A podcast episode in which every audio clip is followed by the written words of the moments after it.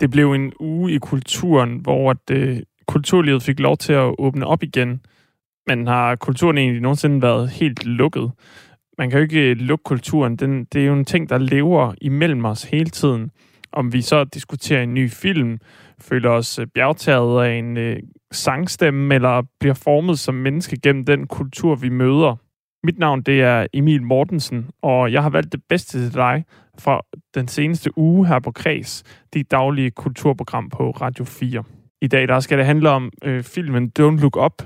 Den øh, beskriver, hvordan vi forholder os til klimakrisen. Vi tager diskussionen om filmen, den rammer plet, når den forsøger at kritisere, hvordan vi håndterer klimakrisen.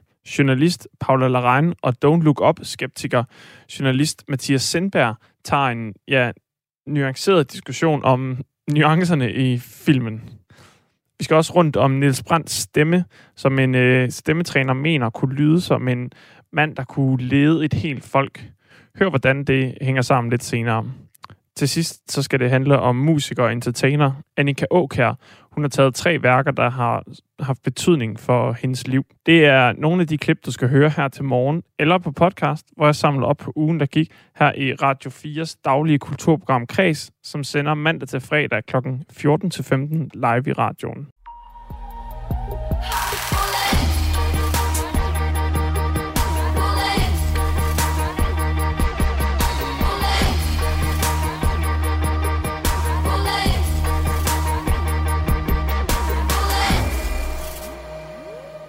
I onsdagens udgave af Kreds så vi nærmere på Netflix-filmen Don't Look Up. Den har kurs mod blevet den mest sete film på Netflix nogensinde, og har vagt stor debat. Filmen handler om to astronomer, som opdager, at en komet, som kan dræbe hele planeten, er på vej mod jorden. Kate, uh, tell me this isn't really happening. I hear there's uh, something you don't like the looks of. We discovered a very large comet. Oh, good for you. It's headed directly towards Earth. This comet is what we call a planet killer. Filmen er en stor metafor for klimaudfordringerne og den måde mennesker, medier og politikere har taklet vores tilgang til de stigende temperaturer her på kloden. Rundt om mig har øh, snakken gået på, hvad filmen kan sige om klimakrisen, og i det hele taget, om det egentlig er en god film. Det er også en diskussion, der er foregået i medierne og blandt Twitter-folket, hvor meningerne ofte står i kø. Vi inviterede to personer med meninger i programmet. Den ene var Paula Larein, journalist og radiovært og skribent bag en kommentar på webmediet Altinget, hvor hun skriver, at filmen fungerer som et wake-up call til mediebranchen i forhold til klimaforandringerne. Og så havde vi også Mathias Sindberg, journalist på Dagbladet Information. Han mener, at filmen karikerer klimaudfordringerne. Han startede med at forklare, hvorfor. Præmissen i filmen er jo sådan meget ukompliceret. Sådan en komet er på vej mod jorden, og det er ligesom ingen ud over forskerne, der rigtig prøver at gøre noget for at øh, stoppe den. Og præmissen er ligesom også, at det ville være utrolig nemt at stoppe den. Man kunne bare skyde nogle atombomber efter den, smadre den, og så ville problemet ligesom være løst. Og når man så ikke gør det, altså når man øh, Øh, ikke gør det, så skyldes det, at du ved, politikerne er magtbegærlige, og der er en kynisk forretningsmand, der forhindrer det, og medierne er latterlige og kun optaget af kendiser og holde humøret højt og sådan noget. Ikke? At, ligesom, at problemet bliver reduceret til, at det bare handler om at øh, kigge op, åbne øjnene, acceptere kendskærningerne og ligesom trykke på knappen, så man kan stoppe kometen og i øvrigt ellers fortsætte livet som, øh, som hidtil. Og hvordan karikerer det her klimaproblemerne, Mathias? Jamen, det gør det til et utroligt nemt problem. Altså, at det bare handler om at listen to the science, som øh, tagline ligesom er for filmen. At det bare handler om at acceptere videnskaben. Øhm, og det gør det jo ikke. Altså, hvis man ligesom nu, den her film udspiller sig en amerikansk offentlighed, som trækker det over til en dansk offentlighed, for eksempel, så herhjemme er der jo ikke sådan... Øh, der er ikke sådan nogle medier, der leverer systematisk misinformation. Der er ikke nogen politikere, der sådan er åbent klimabenægtere. Øh, der er stort set ingen i befolkningen, et meget lille mindretal i befolkningen, som er klimaskeptikere. Altså alle har ligesom åbnet øjnene, accepteret den grundlæggende videnskab, og alligevel gør vi ikke nok. Hvorfor gør vi ikke det? Fordi det, altså fordi det er svært, det er ikke nemt. Det handler ikke bare om at trykke på en knap og springe kometen i luften. Det er langt, langt sværere end det. Men Mathias, nu siger du, at herhjemme, der bliver der ikke leveret misinformation. Men vi har jo alle sammen øh, adgang til internettet, hvor vi kan øh, læse, hvad der sker i hele verden. Så på den måde, så er der jo masser af mulighed for at få misinformation, hvis man går ind på øh, gule. Ja, det er rigtigt, men det er jo ikke, for det første er det ikke rigtigt internettet eller de sociale medier, der ligesom er skurken i filmen Don't mm. Look Up. Og for det andet, så altså, synes jeg, det er et godt eksempel. Altså, for i Danmark, når man spørger folk, så er der jo meget, meget, meget få klimabenægtere. Altså, der er ikke, med andre ord, sådan, der er, det er en utrolig lille andel af befolkningen, som grundlæggende ikke anerkender, at kometen er på vej. Så du synes grundlæggende, at filmen her simpelthen forsimpler et øh, ekstremt kompliceret problem, som klimaforandringerne er. Paula Alrein, du er så en del mere positiv stemt over for den her stjernebesatte film. Du er faktisk lidt ligeglad med det filmtekniske i det hele taget, som også er nogen, der var ude og, og anklage den for at være en dårlig film. Du mener, at filmen her, Don't Look Up, er et godt wake-up call, og at den taler direkte til dig. Paula, prøv at fortælle, hvad får du ud af at se filmen?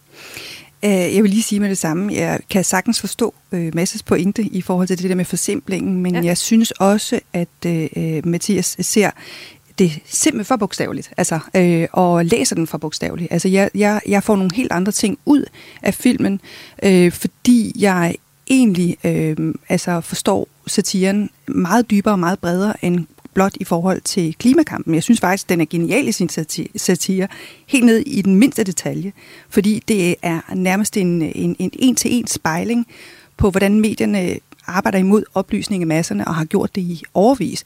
Og så kan det godt være, at vi i Danmark er kommet lidt videre i forhold til det, men det tager den faktisk også op, fordi vi er kommet til et punkt, og det synes jeg er meget genialt skildret, vi er kommet til et punkt, hvor vi efter 20-30 års gladiatorkampe i øh, medierne, som har gjort, at alle folk er enormt forvirret, øh, så er, handler de, øh, hvad skal man sige, store seermagneter, altså det der morgen-tv, det handler mest om, at man skal feel good, og altså nu er man forbi konflikterne, nu gider man ikke folk, som er følelsesmæssigt berørt af, at jorden går under osv. Og jeg synes, der er mange sådan små genialiteter, som jeg har taget til mig, og derfor så grinede jeg altså hele vejen igennem. Og det er rigtigt nok, at den er jo forsimplet i forhold til klimakampen isoleret set, øh, men, men, øh, men jeg ser også meget andet i den. Ja, prøv lige at uddybe det, du ser med, at den er også et wake-up call til øh, dig som journalist, men faktisk til hele mediebranchen herhjemme. Jamen det er jo fordi, at fordi vi netop har forsimplet øh, budskaberne så meget på alle mulige planer. Herhjemme er det jo meget i forhold til integration og kriminalitet osv.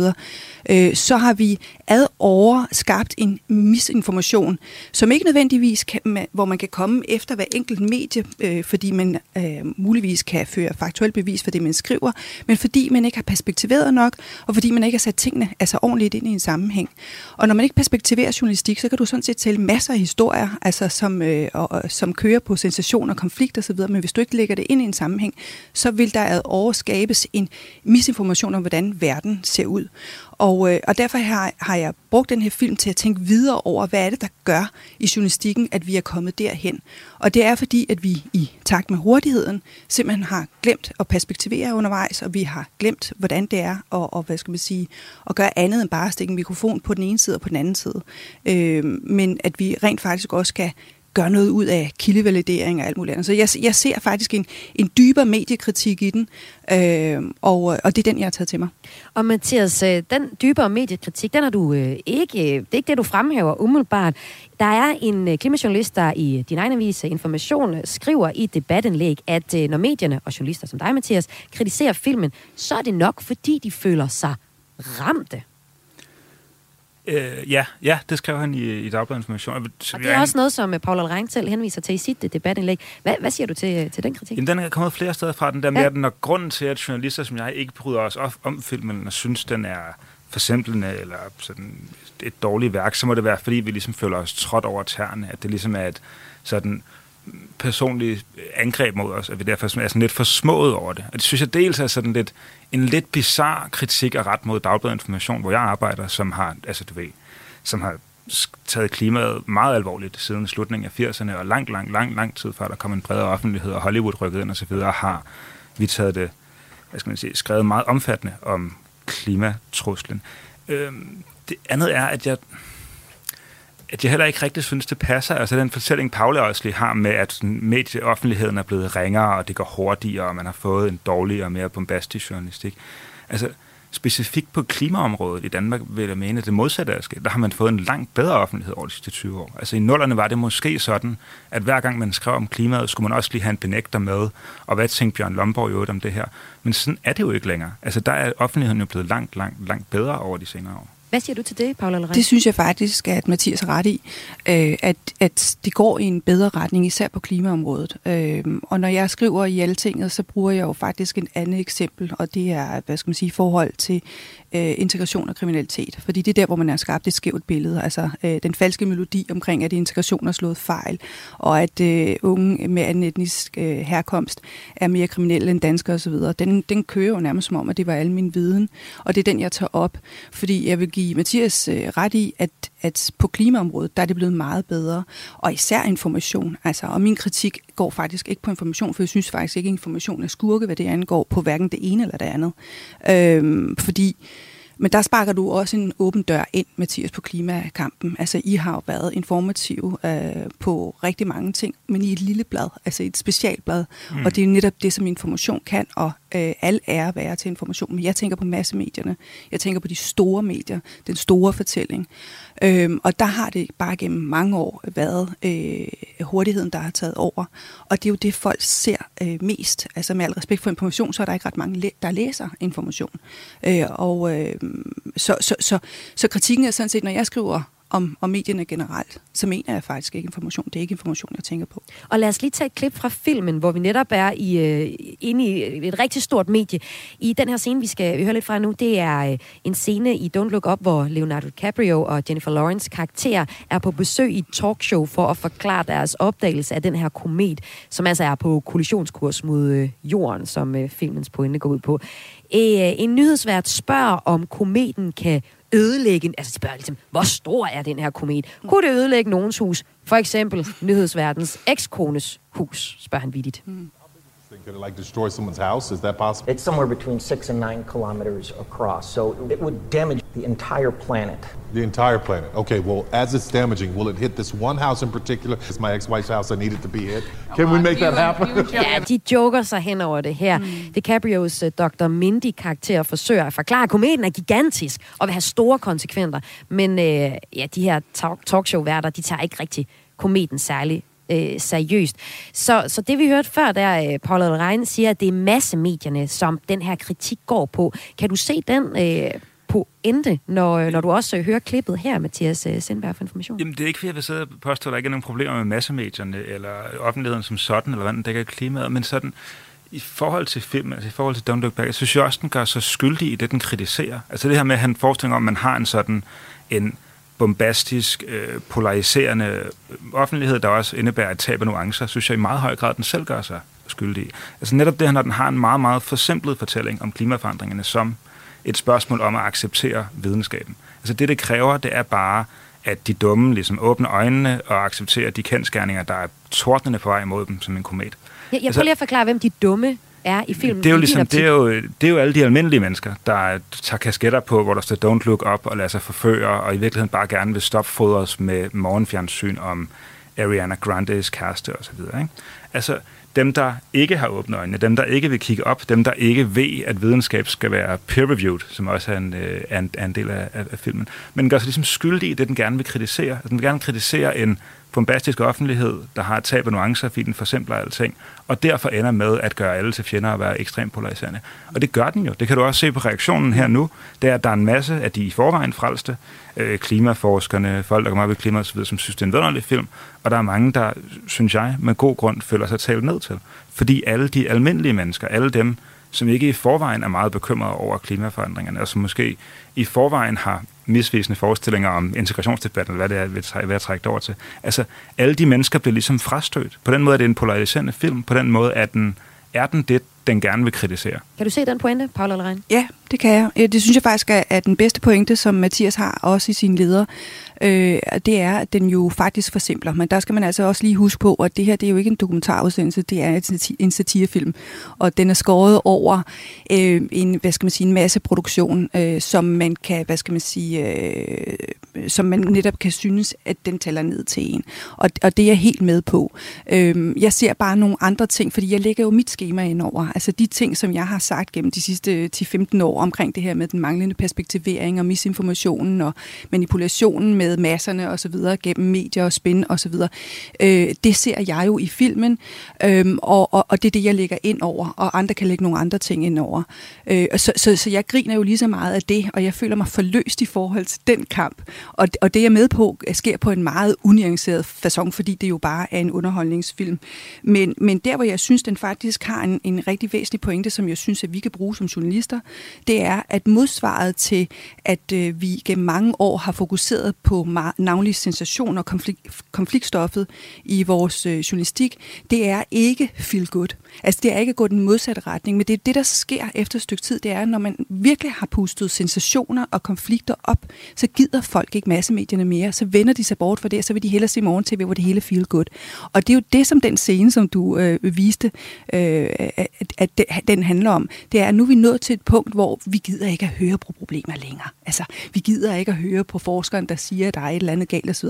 Og det er sgu et farligt sted, fordi men, så er det, vi lukker øjnene. Men vi har også øh, her på Kreds talt med en forsker, en forsker i klimaforandringerne ved DTU Space, Carsten Ludvigsen. Og han øh, siger, at han egentlig oplever, at både medier og politikere er ret lydhøre over for forskningen.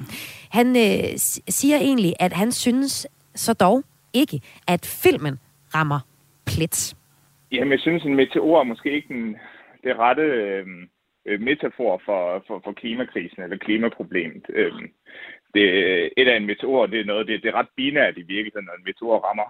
Enten rammer den, øh, og hele jorden går under, ellers rammer den ikke, hvor øh, klimaproblemet er jo meget mere graduerligt. Lød det her fra Carsten Ludvigsen. Så han er jo egentlig tilbage ved den pointe, som Mathias Sindberg øh, kom med allerførst. Altså, at den er for for, altså forenklet. Paul Alrein, når selv forskerne, som du øh, hører her, synes film rammer uden for skiven. Hvem du, tror du så, øh, filmen egentlig skal forestille og henvende sig til? Jamen faktisk til alle masserne, fordi, og, og det er det, den gør, og det er det, den forsøger på, og ikke til forskerne, fordi det er jo netop, som jeg startede med at sige, en meget for simpel måde at se filmen på. Det er kun at se den i forhold til, at det er en, en, en analogi af klimakampen, fordi der er den for simpel. Fordi der er det jo binært, som han siger. Altså enten rammer den, også rammer den ikke. Hvor klimakrisen øh, er meget mere kompliceret. Der skal forskellige ting til, at du kan ikke bare behandle det, som om det var en, en komet, der, der, der går ind og rammer.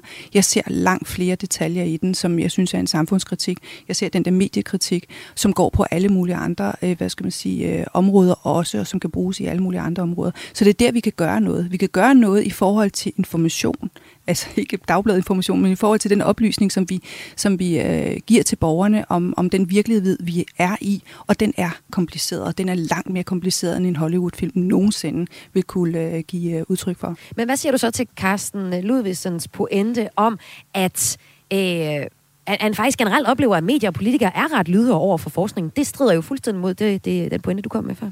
Ja, altså det er jo så hans oplevelse. Mm. Hvorfor tror du, han oplever det så meget anderledes end dig som journalist? Jamen, fordi han ser jo det, som der er på hans område, og han føler sig hørt, og øh, at det er lydhørt osv., men, øh, eller, eller der er lydhørighed i forhold til det, han kommer med. Men jeg har bare en anden erfaring. Jeg har erfaring fra, fra den anden side.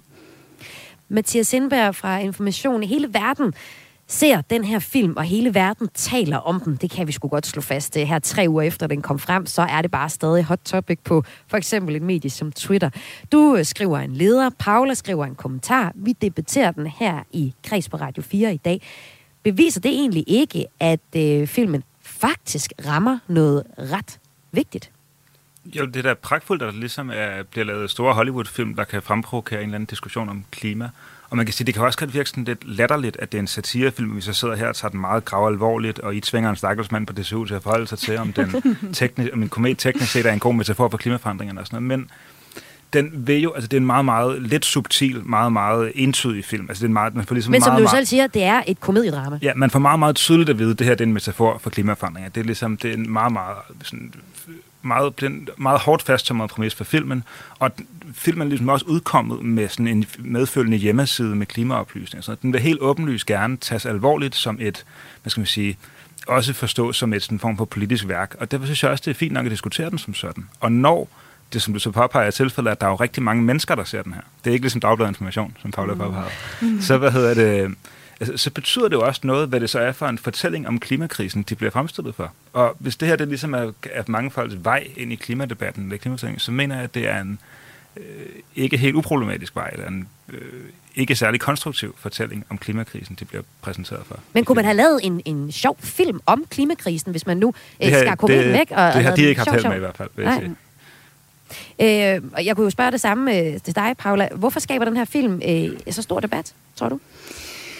Jamen, fordi det er svært. Altså netop fordi, at det er svært. Det er en svær situation, vi står i. Øh, den er svær at informere omkring, og den er svær øh, teknologisk, den er svær øh, politisk, den er svær på alle mulige øh, måder. Øh, og vi er optaget af den alle sammen, og vi søger alle sammen svar. Og der er ingen af os, der kan få et entydigt svar. Altså, og det er svært for os at, at træffe beslutninger i vores eget liv, som skal føre til, øhm, øh, at klimaforandringerne ikke bliver så voldsomme, som vi står overfor. Og samtidig så er det faktisk dem, der skal vækkes, det er politikere. Og det den eneste måde, de kan vækkes på, det er via den mediedagsorden, de er i, fordi de lever i en symbiose med medierne, og øh, den eneste måde, de bliver valgt på, det er altså med de, hvad skal man sige, præmisser, der er. Og der, det er derfor, jeg ser den mediekritiske del af filmen som den vigtigste her, fordi det er den proces, vi er i lige nu, og der spiller vi som medier en afgørende rolle. Tror du så også, at filmen kan flytte noget? Ja, det tror jeg. Jeg tror faktisk, den kan flytte noget. Det tror jeg. Øh, fordi at den, øh, den skaber en ny opmærksomhed, den skaber en masse diskussioner, den skaber jo nogle associationer, som er væsentlige. Øh, og, øh, og alene det, vi sidder og diskuterer her, øh, og, og kan finde nogle uenigheder og nogle, og nogle ligheder, og vi kan se forskellige, hvad skal man sige, detaljer i den, som kan være brugbare, øh, synes jeg er godt. Øh, jeg kan godt forstå Mathias' bekymring for, at det ligesom bare bliver det, og at det bliver sådan en øh, jamen bare mere unuanceret debat af. Øh, og det skal vi jo passe på med. Altså, så må vi jo tage satiren seriøst, sådan som satire, god satire skal tages altså, seriøst. Er du enig med øh, Paula i, i det her, Mathias? Ikke rigtigt. Altså, jeg tror, den kan bekræfte nogle i forvejen klimabekymrede mennesker om, at de har ret, og så tror jeg, at øh, klimaskeptikerne vil også blive bekræftet i, at de har ret, fordi at filmen grundlæggende set øh, gør nar af dem og afviser deres bekymringer og indvendinger som uvidenhed og idioti. Giver det mening øh, for dig, at han, han pointerer det her, Paula? Helt sikkert, men jeg ser jo ikke det her som en kritik af, af masserne, øh, og den hovedpointen i uh, Mathias' leder er jo sådan set uenig i, fordi det her det er ikke en kritik af masserne, det er en kritik af, af, af medierne og politikerne. Tusind tak, fordi I var med her i øh, Kreds, altså til at give et blik på Don't Look Up. Tak til dig, Mathias Sindberg, journalist på Information. Selv tak. Og også tak til dig, Paula Lerein, journalist og klummeskribent på Altinget med mere. Tak. Og øh, det vi altså taler om her, det var den film, der hedder Don't Look Up. Og hvis du selv skal fælde en dom, over filmen, ja, så foregår det som sagt på streamingtjenesten Netflix, hvor du altså kan se filmen, der handler om en komet, der rammer jorden, og nogle astronomer, der prøver at gøre opmærksom på det gennem nogle øh, medier, der ikke er så lydhøre, og også nogle politikere, der absolut ikke gider at høre på det her problem. Filmen er, som de også var inde på, mine to gæster her, en allegori over klimaforandringerne. Men altså smut ind på Netflix og, og døm, hvad filmen giver dig.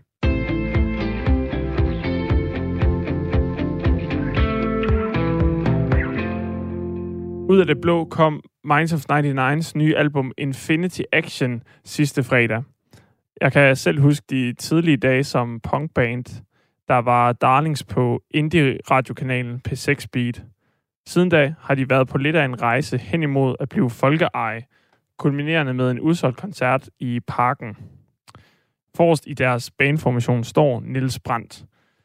Stemmetræner Mariette Nørgaard mener, at han lyder som en leder, dog uden at lyde aggressiv. Før vi skal høre, hvordan Mariette Nørgaard karakteriserer hans stemme, så skal vi lige høre stemmen først. Her på nummeret som fluer fra bandets nye album.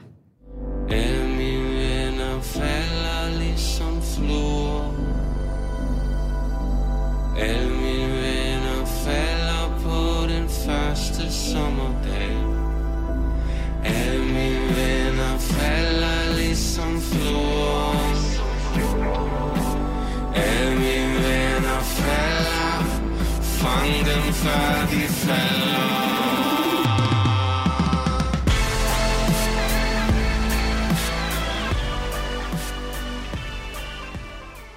Stemmetræner Merete Nørgaard ser stærke paralleller til klichés klassiker Militskvinder fra 1980. Hun startede med at fortælle, hvordan det kan være. Ja, det, det er faktisk ret sjovt. Jeg tænker sådan det her stolte, stærke, meget øh, kraftige stemmeudtryk, øh, der kommer ud i en sådan lidt cool stil. Altså, hvor jeg tænker, den, den, den er måske sådan lidt farlig. Der er heller ikke særlig meget luft på stemmen, og, og der er sådan et, et minimalistisk, meget kontant udtryk. Øh, og, og det er sjovt, jeg kom bare til at tænke på det, fordi at, at der var noget i, i lyden og noget omkring den her storhed, som jeg synes, at, øh, at, at Nils Brandt formår at gøre som sanger med sin stemme. Så det, så det er noget med, altså militskvinder var jo sådan dengang, tænkte jeg, altså der, der var jeg ung der, at der var det jo sådan banebrydende med, med, med kliché, der kom ind på scenen. I dag vil det være mere, er det et mere normalt udtryk, tænker jeg. Men, men jeg synes, at, at, at kliché eller militskvinder har den der offensiv øh, stemning, som, som jeg synes noget af, af, af deres musik også har. Vi kan lige høre lidt af den her.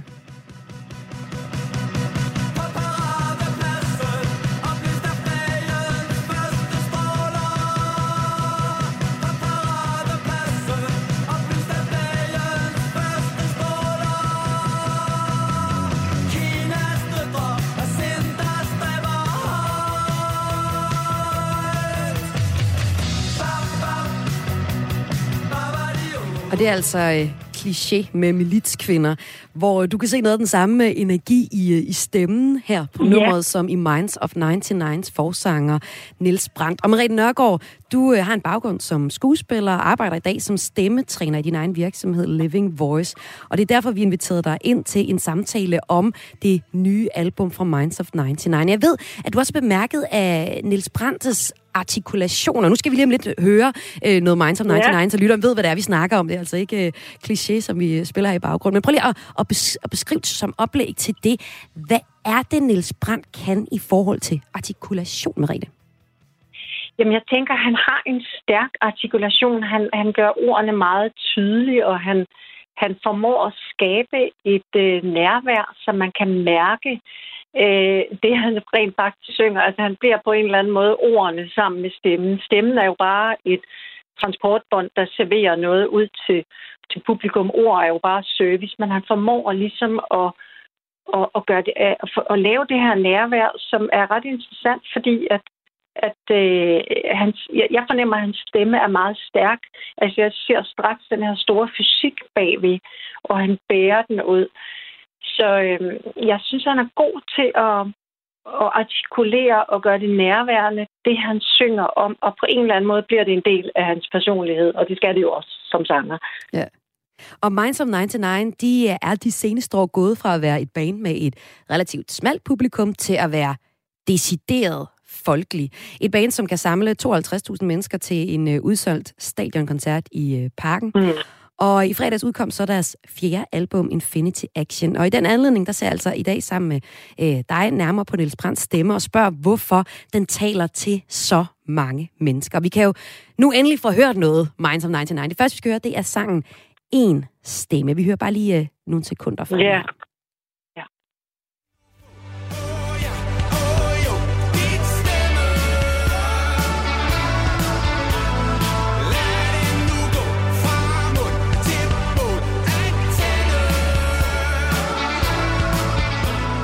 Merete, prøv at sætte nogle ord på det. Hvad er det, der er så særligt lige præcis Niel Brandts stemme, som vi, øh, vi hører her i, øh, i nummeret, der hedder mm, belejligt nok en stemme fra det nye øh, album, der udkom i fredags?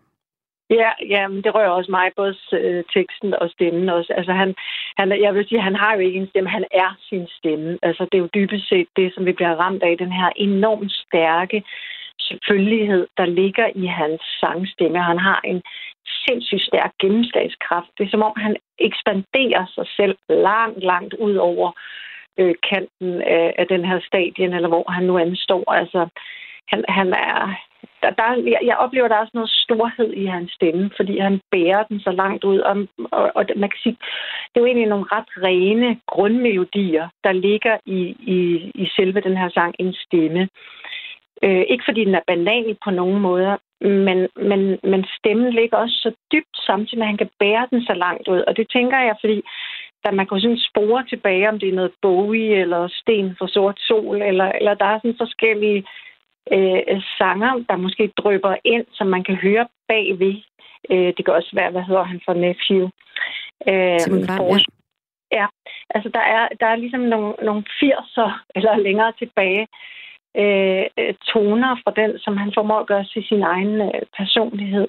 Men, men han rammer noget, noget stort med den her stemme, og så har han jo den her lidt sjove nasale lyd, som på en eller anden måde bliver hans signaturstemme, Ja, synes det er jeg. sjovt, du siger det ikke, fordi jeg tror egentlig, hvis man øh, spurgte rigtig mange af danskerne, hvad tænker du umiddelbart om den her stemme, så vil mange sige, at det er da en ret ordinær stemme. Men øh, du fremhæver så den nasale del af det, og så også, at, at det er en magtfuld mand, der står bag, altså det i hvert fald, han har en magt med sin stemme. Det synes jeg er ret interessant. Ja, fordi hvis vi tænker på, at stemmen, det kan du sammenligne med at berøre stemmen af det, der rører mennesker allermest, og du kan slå eller nå det med, med din stemme. Ikke? Men, men, men der er jo endnu, han er jo ikke sådan en... Du, du hører ikke på stemmen, at der ligger en masse luft. Han er jo meget intens i sin lyd. Altså, han, Og hvad han betyder det, kan hvis der er meget luft på stemmen? Ja, men der kan du for eksempel tage nogle, øh, nogle sanger, som fraserer mere, laver små krusninger, eller han er, ja, han er meget intens, altså har en meget ensartet, uden den egentlig bliver kedelig.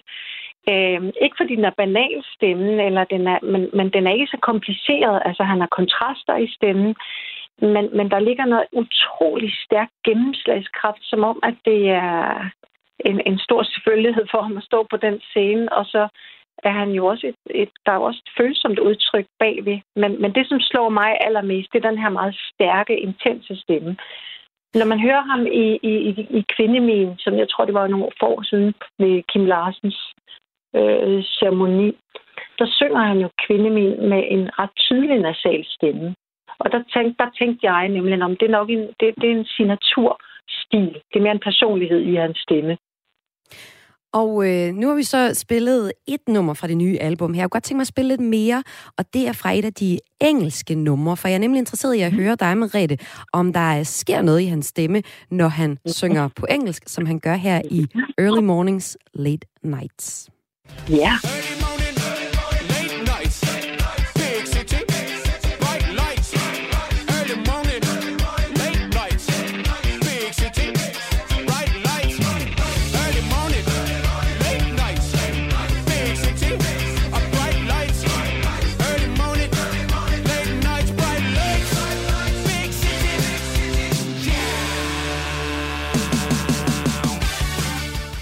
Hvad sker der med Niels Brands stemme, når han øh, synger engelsk? Ja, det er ret interessant. Altså, det vidner jo om en stemme med store kontraster, og så selvfølgelig også, at det ikke er hans modersmål. Der er ikke så mange historier i stemmen, når vi taler på et andet sprog. Han øh, evner jo også her at være langt mere staccato, altså øh, være meget øh, mere, kan man sige, bruge et andet taletempo eller syngetempo end styrke. Og den ligger faktisk lidt højere nogle steder i forhold til det nummer, vi hørte før, hvor øh, hans stemme var, var dybere resoneret i kroppen, altså kom fra et dybere sted. Og så igen kan jeg ikke lade være at tænke på noget, noget gammelt Depeche Mode, eller, eller forstår du, hvad jeg mener? Noget, mm. noget, noget, øh, noget for den stemmetid der. Men, men hans stemme virker en lille smule højere her. Altså, den, den kommer op i et andet toneleje. Ja. Det sidste, jeg vil spille for dig, Merete, det er nummeret Krystalkuglen. Og det er egentlig et meget kort nummer, så vi spiller det hele af. For øh, det er Niels Brandt, der oplæser Michael Strunges øh, digt af samme navn. Og jeg er lidt spændt på at høre, hvad, hvad du kan sige om, om det her klip. Ja. Livet er kedeligt uden kaos. Intet nyt og alt ved det gamle er en sikker brækmedicin.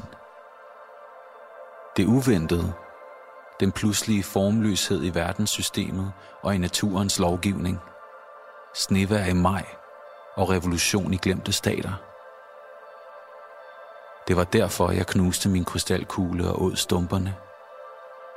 Det var derfor, jeg kastede den op. I sollyset. Et søpindsvin i flammer. Den faldt ikke ned igen. Her et, øh, et klip igen fra Infinity-pladen, der øh, udkom i fredags. Og her er det jo sådan nærmest øh, Niels Brands helt rå stemme, vi hører. Der er en lille smule underlæg, men han reciterer altså et, øh, et strungedigt her.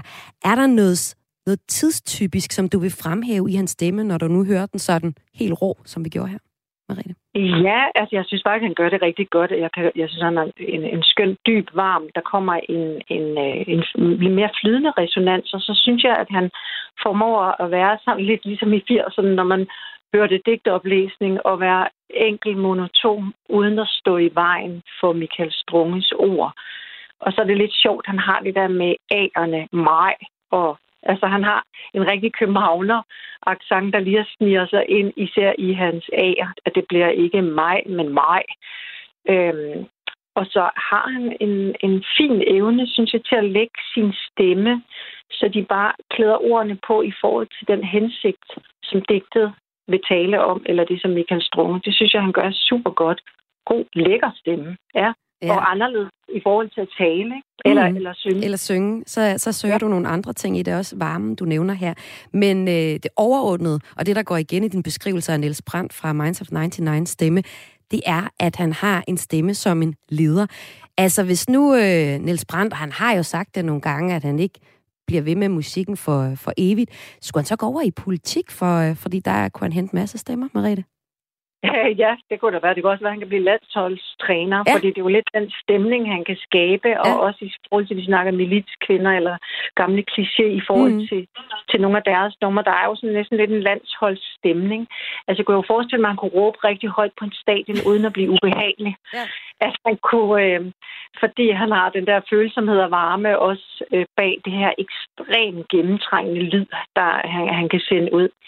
Ja, måske politik. Han kan jo samle og på en eller anden måde kollektivt samle nogle tendenser i en tid og få det ud over rampen. Og det er jo ikke, altså det er jo fandme en kunst, for at sige det mildt. Sådan lød analysen her fra Merete Nørgaard, selvstændig semmetræner. Tusind tak, fordi du var med i Kreds. Selv tak. Tak for det. Og Merete så altså nærmere på Nils Brandt, forsanger i The Minds of 99 stemme, i anledning af, at fjerde album fra dem udkom i fredags. Minds of 99, de øh, tager på turné, de gør det til april.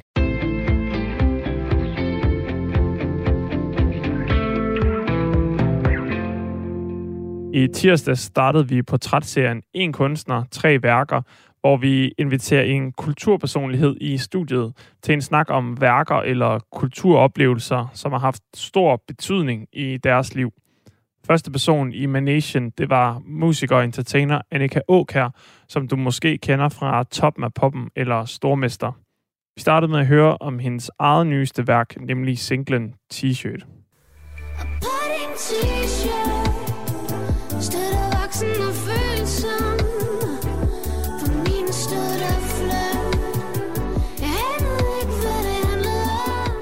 Annika, hvad er det for en uh, t-shirt, du taler om?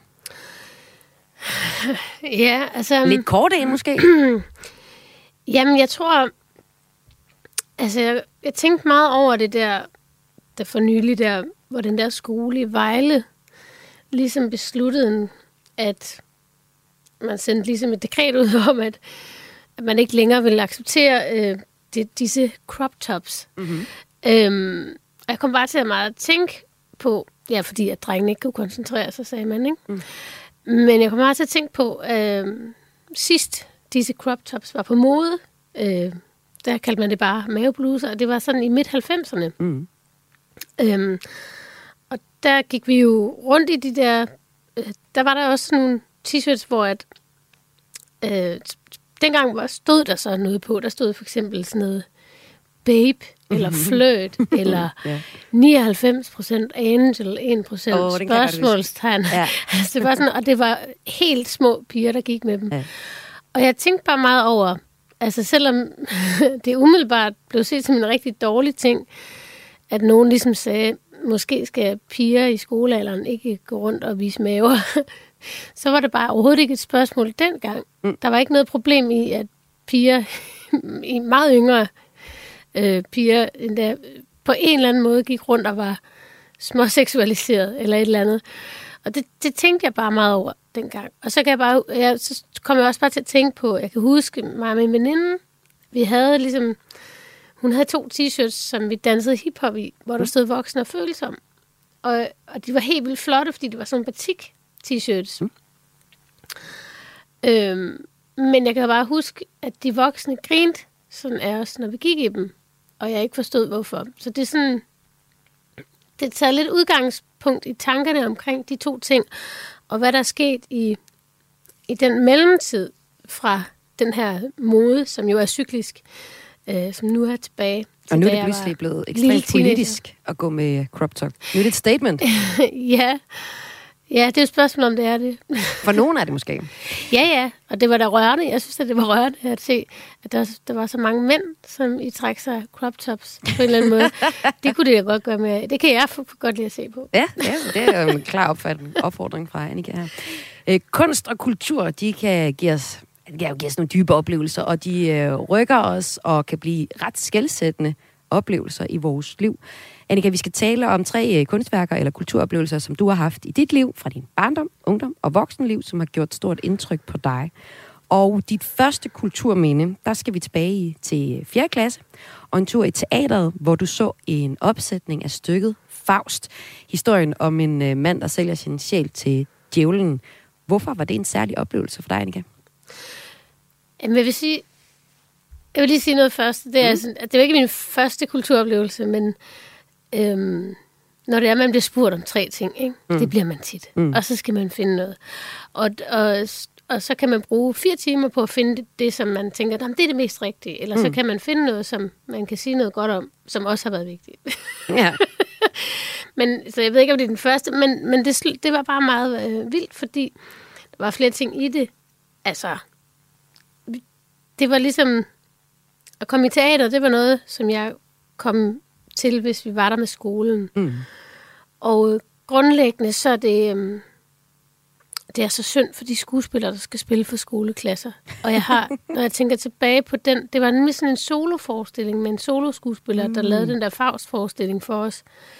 Øh, altså, kæmpe afs. Altså at sidde for en, en hel, altså tre klasser med 10 Jeg hørte ikke efter, og skulle lave, Er det, du taler? og skulle lave Faust. Jamen, der er jo ikke, altså, at lave Faust for 10-årige, det er jo en eller anden dum idé. Jeg ved ikke, hvordan, men det er tit sådan et eller andet med, så er der, det er altid noget med nogle puljer. Mm. Men der, så det, alt det, der egentlig er dårlige idéer, øhm, det, det er sådan noget, altså, det er en dårlig idé at spille Faust for 10-årige. Men på en eller anden måde, så var det en oplevelse, der satte sig i mig. Øh, på den måde, at, at jeg ligesom virkelig blev ramt af den her fortælling om en, der ligesom solgte sin sjæl til djævlen ja. ved en skillevej. Men jeg tror faktisk, jeg tror, så... der er mange, der godt kan genkende til det der med at blive præsenteret for noget kultur lidt for tidligt. Ja. Øh, men så alligevel sætter sig. Og hvis Ja. vi lige skal tage Faust, det er sådan en, øh, en urfortælling, som er fortolket rigtig mange forskellige steder. Det ja. handler, som vi får sagt her, om en mand, der sælger sin sjæl til djævlen, for så modydelse så for hjælp af djævlen i en periode i sit liv. Ja. Og øh, altså, den handler altså om at sælge sig selv for at opnå, opnå noget bestemt. Og ideen til fortællingen, den er baseret på en virkelig person, en doktor, Johann George Faust, eller Geo Faust, som levede i starten af 1500-tallet, og så blev også beskyldt for at udøve sort magi. Det er så den historie, men den er jo altså blevet fortolket og skrevet mange gange, og Ja. mange forskellige historier. Især er det øh, Goethes skuespiludgave Faust fra 1829, som mange kender i dag, og øh, også er blevet skrevet til et, et, et teaterstykke, og det er nok det, som du har set en fortolkning af. Øh, man kan også godt læse Faust som øh, roman, og det anses for at være kronen på Goethes værk, ja. Og en stor klassiker inden for øh, tysk litteratur. Men også en ret makaber historie. Hvad var det, du fandt så dragende ved den her historie, Annika? Jamen, jeg tror, der var flere ting i det. Både det der med, øhm, det der med at gerne ville noget, øh, og som, som var umuligt, som, som syntes umuligt. Altså, altså, da jeg var barn, altså, så det jeg laver, det er jo ikke noget, man kunne eller gjorde.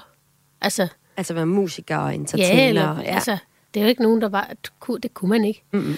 Øhm, og nu er det sådan en, der er jo en helt anden vej, der er YouTube, der er X-Factor, der er alle mulige, sådan set muligheder på en eller anden måde.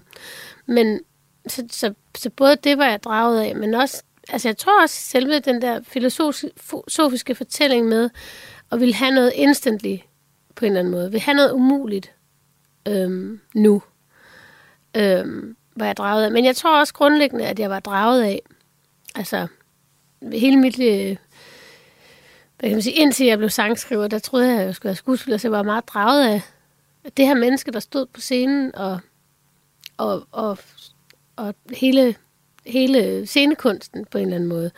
Og jeg tror også i virkeligheden, altså det var, det var så frustrerende. Jeg ved ikke, om det var frustrerende. Jeg var bare meget synket ind i det, men, men der var mange børn i den alder, som ikke interesserer sig for det, jeg, jeg som ikke lige, gad det. Jeg kan jo lige prøve at læse lidt op af sådan uh, Goethes Faust, for eksempel, ikke? så vi Ja. får en fornemmelse, hvad det er. Ja. Det er sådan noget her. Ånden. I livets skumsprøjt, i handlingsstorm, er bølgen der, er jeg vinder hver. Fødsel og grav, et endeløst, et endeløst hav. Hvad skal det rime her måske? En ild, som lever, jeg former og væver ved tidernes susende væv, står jeg vagt. Jeg væver for Gud en forvandlingsdragt. Mm. Ja. Det er jo ikke umiddelbart en fortælling øh, for, for børn, men, men, øh, men var der noget i fortællingen i sig selv, som du også tog med dig fra det her, udover at du synes, det var fedt at se en skuespiller fremføre noget? Øh, jamen, jeg, jeg, jeg tænker, tænkte virkelig meget over det der med at give, give, give sig selv for at opnå noget. Det her, og det er noget, jeg ligesom stadigvæk tænker over, og forhåbentlig, at de fleste egentlig tænker over. Øh, og det er jo også derfor, det er så stærk en grundfortælling i verden, altså i mange, mange, mange fortællinger. Altså, du kan ikke finde en eneste skurk i en Marvel-film, som ikke på en måde er en faust. Mm. Der har solgt lidt af sin sjæl, ja. Ja, ja, præcis. Ja. Øh, og så mister sig selv i det, ikke? Øh, og, øhm, og så tror jeg egentlig også bare grundlæggende, det, det der satte sig i mig, var ligesom også, at det følte mig nærmere mig selv ved at have den her oplevelse med teatret, og samtidig fjernere længere væk fra mine jævnaldrende. Mm. Så det var sådan en skæld, på den måde vil jeg sige, at det var en skældsættende kulturoplevelse, fordi at jeg fandt mig selv i det, men jeg, men jeg fandt mig også, jeg fandt også ud af endnu en gang, at jeg nok ikke helt altså, passede så godt ind i det fællesskab, der ellers var. Du var lidt en, en, en ensom lonely wolf i øh, folkeren. Ja, det kan man godt sige. Ja. Og historien om dig, øh, historien om Annika Aukjær, det er jo så også historien om en musiker, der udgav Lille Filantrop i 2008. Jeg var der, jeg købte pladen. Men først slog igennem på den brede danske popscene efter din medvirken i uh, Toppen af Poppen i 18, og også for eksempel som entertainer med menstruationssangen til Zulu Comedy Gala året efter. Øhm, det er en fortælling om at, at føle, jeg har den, jeg kan godt. Folk har bare ikke opdaget det endnu. Og pludselig så opdager folk det. Og jeg mener, hele Danmark opdager, hvor dygtig en musiker du er, og hvor god humor du også har i mellem sangene og på for eksempel dine soloshows, et, et, et show som enebarn, som du laver. Og du får rigtig, rigtig, rigtig mange tilbud. Så mange tilbud, at du bliver nødt til at trække stikket, for det bliver for meget. Du øh, udtaler til Thomas Alers øh, podcast Fiasko, at øh, min krop var fuldstændig udbrændt, for jeg havde, har måske i to år gået rundt med 50 procent for højt blodtryk. Det presser en. Jeg har måttet smide alt, hvad jeg havde i hænderne. Det fortalte du og fortalte om det øh, her i, øh, i december, tror jeg det var, her i, lige før jul. I Faust, der får vi historien om et menneske, der vil opnå noget så meget, at han er villig til at ofre ekstremt meget for det, altså sælge sin øh, sjæl til, øh, til djævlen. Kan du spejle dig som øh, Annika Åkær nu i 2022 i den historie? Mm, altså, det ved jeg ikke. Altså, jeg, jeg, jeg vil sige, det er jo også en, en grundlæggende fortælling om, altså, at opnå noget umuligt er jo at opnå det, at leve af kunst, for eksempel. Øh, Så, så, så det kan man jo godt spejle sig i. Øhm, og jeg har, jeg har da set mange tilfælde, der er der mange tilfælde af virkelighedens fauster i historien, mm. på den ene eller anden måde. Men du vil ikke sige, at du har solgt øh, din sjæl til djævlen? Nej, det tror jeg netop, at øh, altså man kan sige, at den, det lange, langsomme gennembrud er eksempel på, at jeg ikke gjorde. Okay. Men, men jeg vil også sige en ting, altså... Mm. Mm, altså, det er jo ikke på grund af succesen, at man ligesom er nødt til at trække sig. Det er ligesom... Altså, det var reel sygdom. Det Mm. var ikke... Altså, at jeg ikke kunne overskue at sige nej. Eller at jeg havde taget for meget ind. Det, det føler jeg er lidt vigtigt at, mm. at understrege. Men ja, og så vil jeg også sige, at sådan, der er jo den der fortælling, som du også gennemgår med, at så, så sker der, et, altså folk godt kan lide at sige, så udgav du noget i helt lang tid, og øh, så skete der ikke noget, og så pludselig, så kom der et gennembrud, og på en eller anden måde, så oplever jeg egentlig selv, altså i alle de år har jeg kunne leve af musik og af Mm. at optræde.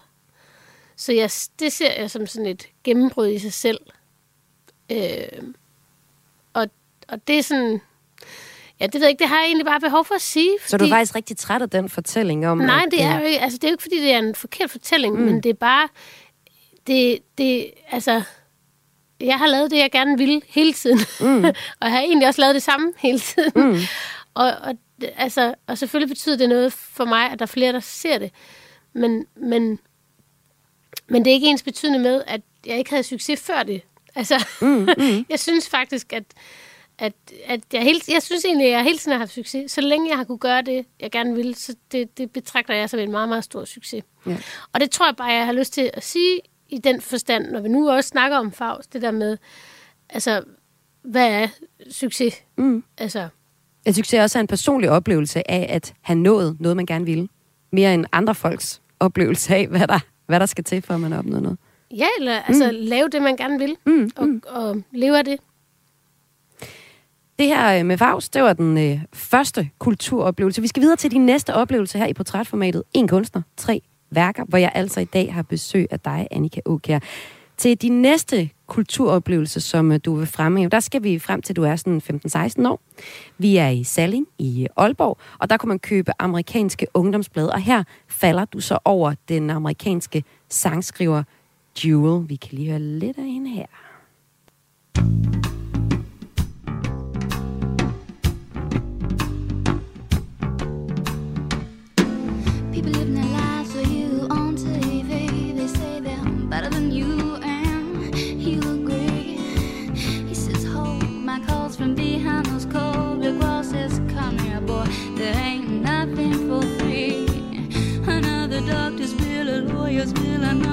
cheap thrill. You know you love him if you put him in your will, but who will save your souls when it comes to the flowers now? Hvad øh, tiltalte dig ved øh, Jewel, Annika? Jamen, jeg tror egentlig, det der, det der med, at der var en, en pige eller en kvinde, der, der skrev sange, øh, og stod med dem sådan helt selv. Det er, det er hun overhovedet ikke den første, der har gjort. Men det var midt i sådan en periode, hvor der hvor, der, hvor det enten var sådan, at man skulle høre alt det der grunge-musik, mm. eller at man skulle høre øh, popmusik, som mm. var Aqua eller øh, Spice Girls, mm. som også er udmærket, det er slet ikke det. Men der var bare et eller andet i det der med, at hun havde skrevet for eksempel den her sang som 16-årig, som er en, en på en eller anden måde politisk sang og enormt åndelig sang. Altså, der var et eller andet magisk ved, at, at det hele ikke skulle drejes over på, på noget, der var ja, for eksempel seksualiseret. Mm, eller, altså, mm, der var, mm. det, var, det var bare sådan, det, den, hendes debutplade, som hedder øh, Pieces of Me, mm. eller Pieces of You. Pieces of You, ja. ja. Øhm, altså, det er bare en, mesterværk af en plade. Ja. Og hun har ligesom heller aldrig fulgt efter det. Lidt ligesom Alanis Morissette. men men det, så de to plader gik jeg ligesom og hørte det der med at, at mærke, at, at der, var en, der var sådan så stor en kraft bag et, et meget feminint udtryk på en eller anden måde. Det, det, det, det satte sig meget i mig og har, har formet meget. Altså, måske, var måske grunden til, at jeg ligesom tænkte, om sådan nogle sange kan jeg også skrive. Eller sådan, det, det kunne jeg føle. Altså. Og også egentlig det der med, at jeg troede, jeg havde aldrig spillet musik, før jeg kom på efterskole. Øh, så, det var egentlig ikke noget, jeg troede, jeg skulle. Og så tror jeg det der med, at jeg troede altid, man skulle have et band. Og det der med, at hun stod bare helt selv, mm. øh, det, det var jeg meget draget af. Ja, Jewel uh, Kilcher, som hun hedder, er fra mm. Utah i USA. Hun er komponist, musiker og forfatter og har solgt over 25 millioner albums på verdensbasis. Hun er ikke måske alligevel et stort uh, mainstream-navn, men hun har altså solgt masser af plader. Og øh, udover det, så har hun så faktisk også medvirket i både film og teater, blandt andet i filmen Ride with the Devil fra 99. Nu spillede jeg en lille smule af Who Will Save Your Soul. Du sagde, det var et øh, politisk nummer. Er det derfor, du har valgt, at vi lige præcis skal høre øh, det her i Kris i dag? Øhm, jamen, jeg, altså, hun, der er jo også masser af kærlighedssange mm. på det album, men jeg synes, der var bare et eller andet ved, at hun fortalte os i nogle interviews, at hun skrev den som 16-årig. Det der med, at en 16-årig kan skrive en Ja. politisk sang, det tiltræk mig meget. At, øhm, at ligesom lidt, at der er også noget at sige om verden, når man har den alder, og som er klogt. Øhm, Hvad fortæller hun her? Jamen, hun, hun, hun, hun, det er ligesom et blik på verden, hvor hun ligesom kigger på det der med, når man er ung, så, så er man egentlig så fri, at man har et meget nøgternt blik på verden, på kapitalismen. Et, altså, du har utrolig meget frihed, fordi du ikke er blandet ind i... i du har ikke noget lån endnu, du har ikke noget... altså, altså, altså, alle de der ting, øh, så kan du egentlig se... Du ser egentlig meget klart, hvor grim verden er. Øh, øh, og hvor meget ømhed den mangler. Det, det synes jeg, det er det, den sang handler om. Øhm, og så kan det godt, det kan godt lyde meget fransk og Greta, Greta Thunbergsk. Nå, men det er men, men, men, men sådan er det jo at være ung. Og det, det synes jeg, det, det, det var jeg meget draget af. Og det er jeg stadigvæk meget draget af. Jamen lad os få lidt øh, ungdom. Who Will Save Your Soul med Jewel her i Kreds.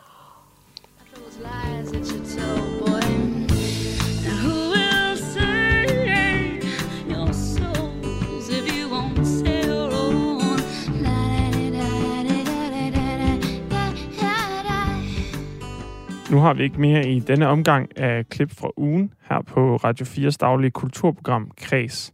Du kan høre de sidste værker, som Annika Åga har med i podcasten fra tirsdagens program. Indslaget starter cirka halvvejs inden i udsendelsen. Ellers var det alt for i dag. Hvis du har et øh, tip til en historie, så send en mail til kraes radio4.dk. Kunne du lide, hvad du hørte, så lyt med i næste uge, hvor Kreds sender alle hverdage på Radio 4 mellem 14 og 15. Mit navn er Emil Mortensen. Ha' en god lørdag.